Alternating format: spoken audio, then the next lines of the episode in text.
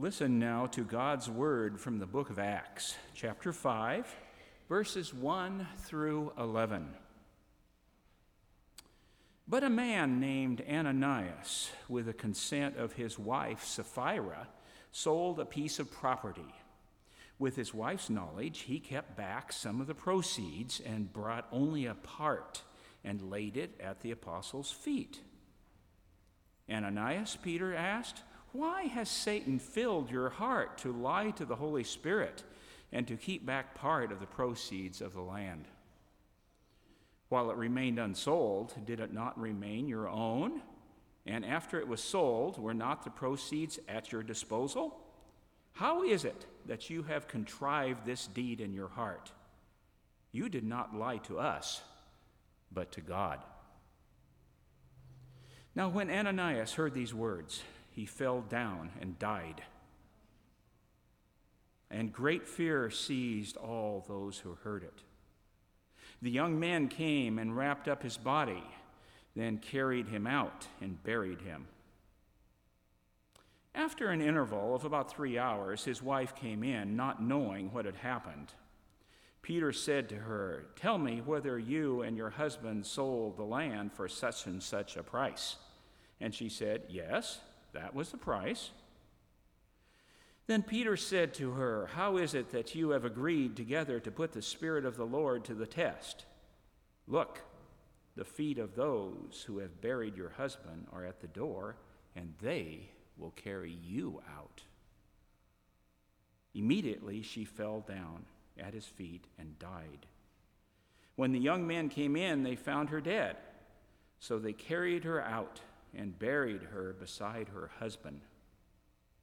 And great fear seized the whole church and all who heard of these things. This is the word of the Lord. Thanks be to God. I would like to uh, meet Pastor Sherry at the pulpit and to offer a prayer with her. I'll need that prayer. Dear Lord, we thank you for sending your holy word, but also those who would help to interpret it to us. Please be with our dear Pastor Sherry this morning as she interprets this most difficult passage of Scripture. And may you bring blessing upon us all, dear Lord. We would love that. Thank you for your love for us and for Pastor Sherry. In Jesus' name, amen. Thank Lord you. you. Thank you. So last spring, I asked uh, Paul Barrett to uh, work on a summer sermon series that the clergy had decided, all of us decided, would focus on the theme of community and especially on how the early church built community in those first days of being um, together.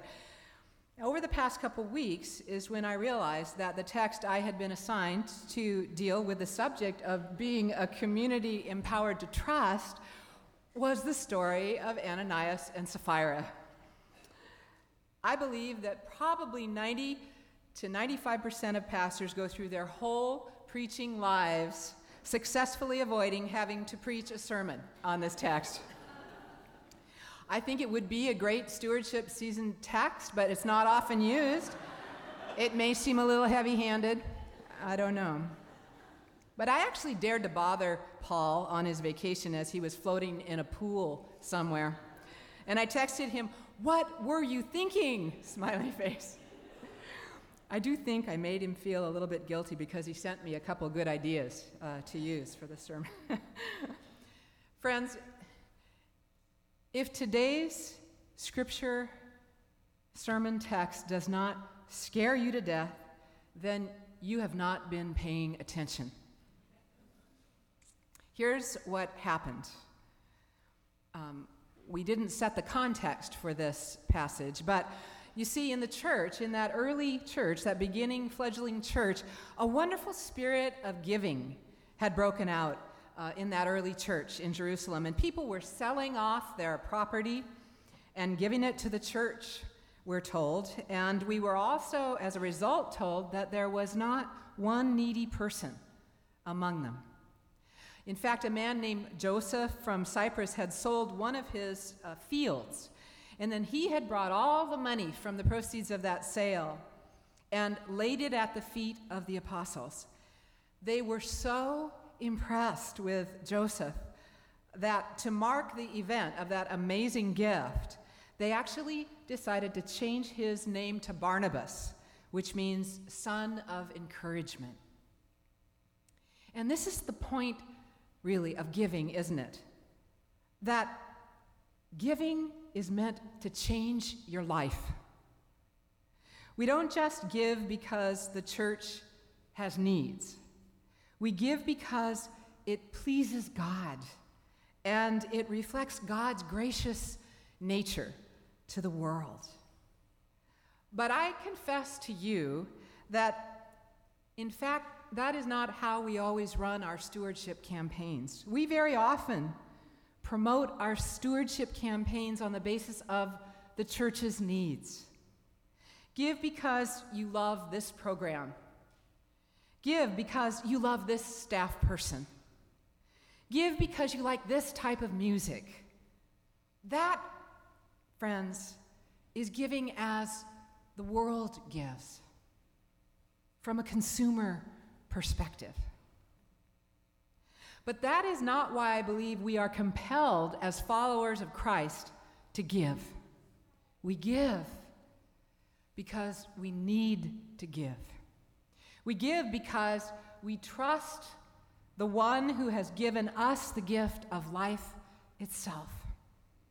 And if you do enough giving, giving on those terms, then you might as well change your name too.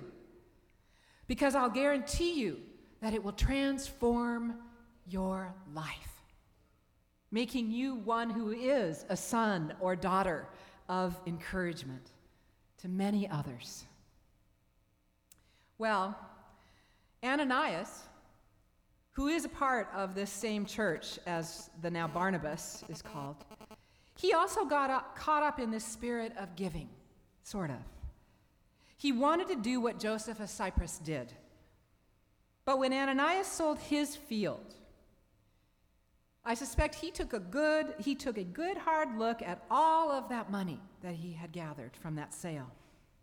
And then he decided to hold back a part of it and just tell the church that he was giving God everything he had made from the sale of that field. I do not think Ananias and Sapphira were evil people. In fact, I cannot even imagine that Ananias and Sapphira sat down and said to each other, Here's an idea, honey. Let's lie to God about the property deal. Now, they may have turned a blind eye to the reality of what they were doing. In fact, I don't even think maybe it was fully in their awareness level. It would have been too hard to deal with for them. They weren't evil, but they were tempted with a sin of pride. And they gave in to that temptation. They wanted to be seen as big givers, like Joseph. They wanted the praise, the glory, the new name they would make for themselves in that community. And as soon as that sin of pride took control of their lives, they lost their ability to live and walk in the Spirit's power. They became, as Jesus would have called them, hypocrites. He had strong words for hypocrites. Whitewashed tombs, as he accused the scribes and the Pharisees, which he said, quote, were outwardly beautiful, but within they were full of dead men's bones and all uncleanness. Flannery O'Connor once wrote that our beliefs are not what we see, they are the light by which we see. They are the light by which we see. The light went out, literally, for Ananias and Sapphira. Slain, literally, by the Spirit. Overtaken by fear when God's powerful light of truth shattered the spirit of darkness that had overtaken them? I don't know. but I do know at least a couple of things. I do know that this story serves as an important reminder to the early church that it was in the Holy Spirit's power and authority that the early church was established. In fact, this is the first time that the word church is used by Luke, the author of this book of Acts, to refer to the community of the followers of Jesus. In verse 11, we read, And great fear came upon the whole church and upon all those who heard these things. I also know that the same evil one who tempted Jesus in the wilderness after he had received the gift of the Holy Spirit, was alive and well, tempting and trying to defeat the body of Christ, the church, that was now empowered by the Holy Spirit of Jesus given to them on Pentecost, just a few chapters uh, before we read this story.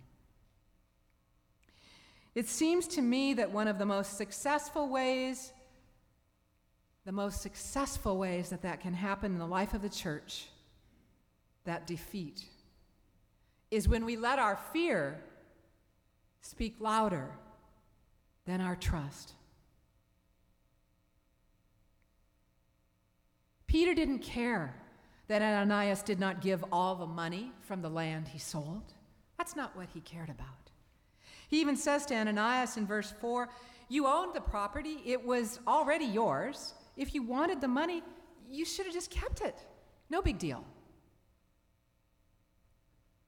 Ananias lost his life in a lie, claiming that he was totally dependent and trusting on Jesus when he was actually depending on the stash he had kept for a rainy day because he never knew when he might need it.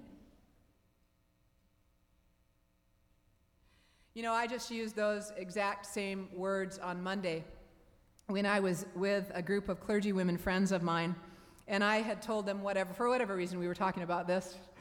But I said, you know, I've kept my nursing license current all these years. I won't tell you how many years, it's embarrassing. Because you never know. So I just think it's my small way of helping the state budget crisis right now. But I would guess, I would guess that we are all very worried about that rainy day. And that we've all got a stash of something set aside, just in case. I would also hazard a guess, after studying today's passage, that your stash is of great interest to God.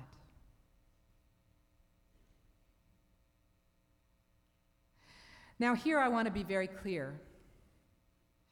God, I don't think, God is asking you to give your entire savings to the church in this passage. But God is asking for your trust. And that is because whatever your stash is, it is not enough to save your life. That rainy day, could turn, as we all know, into a monsoon of calamity. Your child could get a terrible disease. You could be badly injured or die in a car accident. Your spouse could die and leave you alone, and there are people here who have had all of these things happen in their lifetimes. How will your little stash of money prevent any of that? And money, friends, is only one way to keep a stash from God.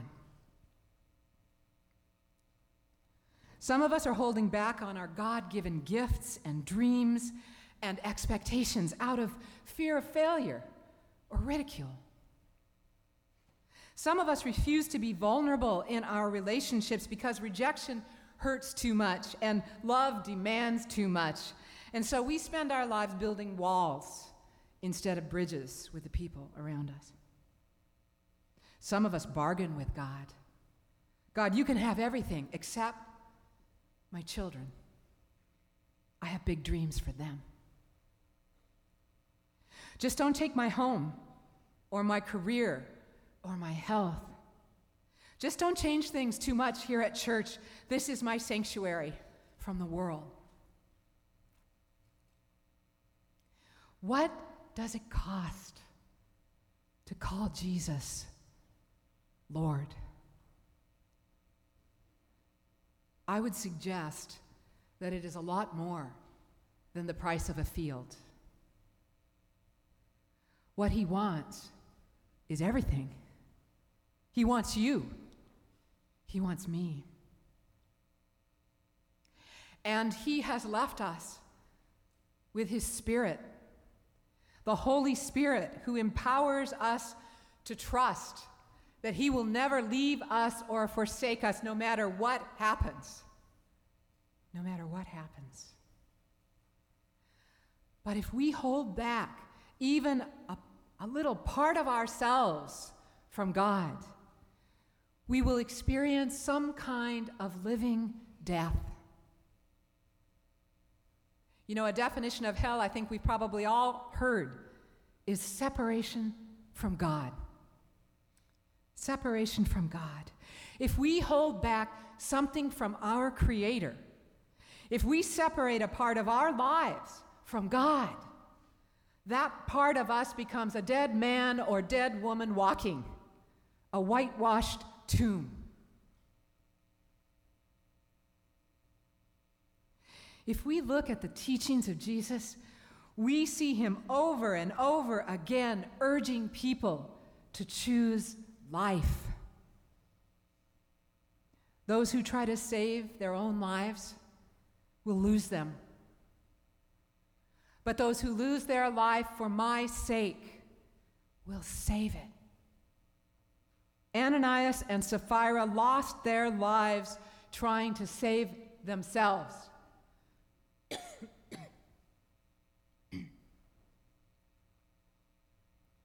Are you scared yet? The early church was. Twice we are told in this passage that great fear seized the whole church. Maybe they were afraid because they knew that they had all held something back. Something. And what about us? Come on, aren't we usually a lot more like Ananias and Sapphira than Barnabas? Aren't we scared to trust God so completely that we have no need to hold back anything from anyone anymore?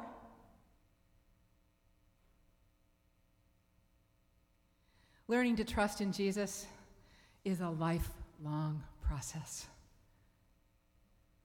Henri Nouwen, Jesuit priest and well known scholar and author, suggested that all of life is spent learning how to dwell or to live in the house of love rather than in the house of fear. Nouwen also had a fascination with the art of the trapeze, which he came to see as a metaphor for the spiritual life. That fascination began in his later years when he went to a performance of the South African trapeze troupe called the Flying Rodleighs. He ended up spending a lot of time with that troupe, and at one point he even convinced them to strap him into a safety harness and let him fly from the platform. He wrote about what he had learned from his time spent with them, especially things that pertained to death and dying. He wrote, One day, I was sitting with Rodleigh, the leader of the troop, in his caravan, talking about flying. He said, As a flyer, I must have complete trust in my catcher. The public might think that I am the greatest star of the trapeze, but the real star is Joe, my catcher. He has to be there for me with split second precision and grab me out of the air as I come to him with my long jump. How does it work? I asked. The secret, Rodleigh said, is that the flyer does nothing and the catcher does everything.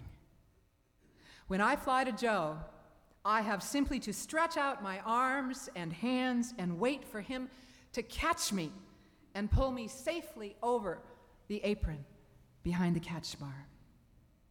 You do nothing? I said, surprised. Nothing, Rodleigh repeated. A flyer must fly, and a catcher must catch. And the flyer must trust with outstretched arms that his catcher will be there for him. When Rodleigh said this with so much conviction, the words of Jesus flashed through my mind, said Nouwen. Father, into your hands I commend my spirit. Dying, wrote Nouwen, is trusting in a catcher.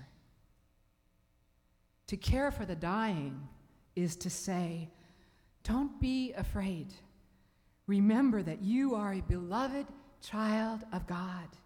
He will be there when you make your long jump. Don't try to grab him, he will grab you. Just stretch out your arms and hands and trust, trust, trust.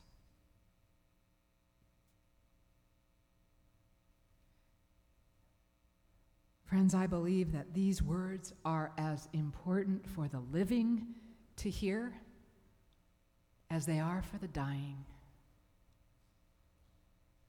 The only way we can be empowered to be people who trust in the Lord with all of our heart. The only way we can be a community empowered to trust is to yield our lives to the catcher. I am not telling you that you have got to muster up enough courage to give God everything. I'm telling you that if you are like me, you don't have that much courage. I'm telling you that the first step is simply to admit that fact. We are called to be honest with God. Ananias and Sapphira weren't. That's why we have confession built into our worship liturgy, a time when we stop all of our grasping and all of our attempts to live life our own way instead of God's way in trust. And we put our arms straight out and we say, Jesus Christ, have mercy on me, a sinner. And our assurance of pardon is the assurance that our catcher has caught us once again safely. That is what it means to be honest to God. It doesn't mean you are a role model of fearless trust.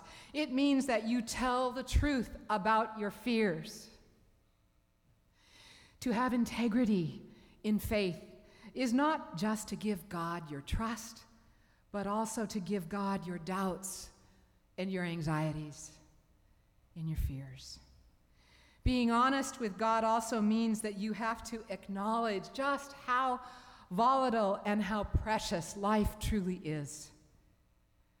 And that it doesn't matter how much you've got or what you think you need to have. It's simply not enough to try to keep life safe and to keep safe in life. Only God the catcher has that role in our lives. And maybe that was why great fear seized the whole church. Maybe the great fear was more like awe. The great awe that comes from realizing that we are in God's hands and that God loves us too much to let us go, to let us live day in, day out in the house of fear. He died so that we might have life and live it abundantly as we live and walk in the house of love. May God help us to trust in the catcher as we journey together in Christ's way of love. Let us pray.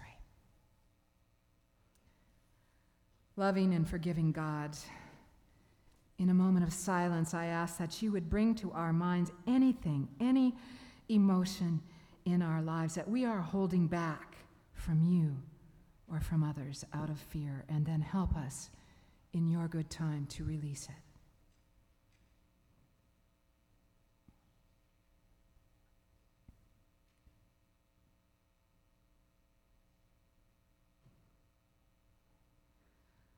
Oh God, it is a terrifying thought to fly through the air not being in control of who will catch us. We ask for your Spirit's blessings to be poured out on us and upon this, your church, as we journey together in a time of big transition and some unknowns. We don't know exactly how you are leading us in this time of strategic planning. We don't know what the budget will be like for this next year. We don't know what the decision will be about the co pastor model. We don't know exactly what the sessions open and affirming policy means for this congregation. We don't know exactly how you are leading our denomination on any number of issues. We are up in the air. But what we do know is that you have empowered us by your spirit of love to love one another and to trust that you will be faithful to catch us and to bring us to the place you have prepared for us in this life and the next. And we are grateful.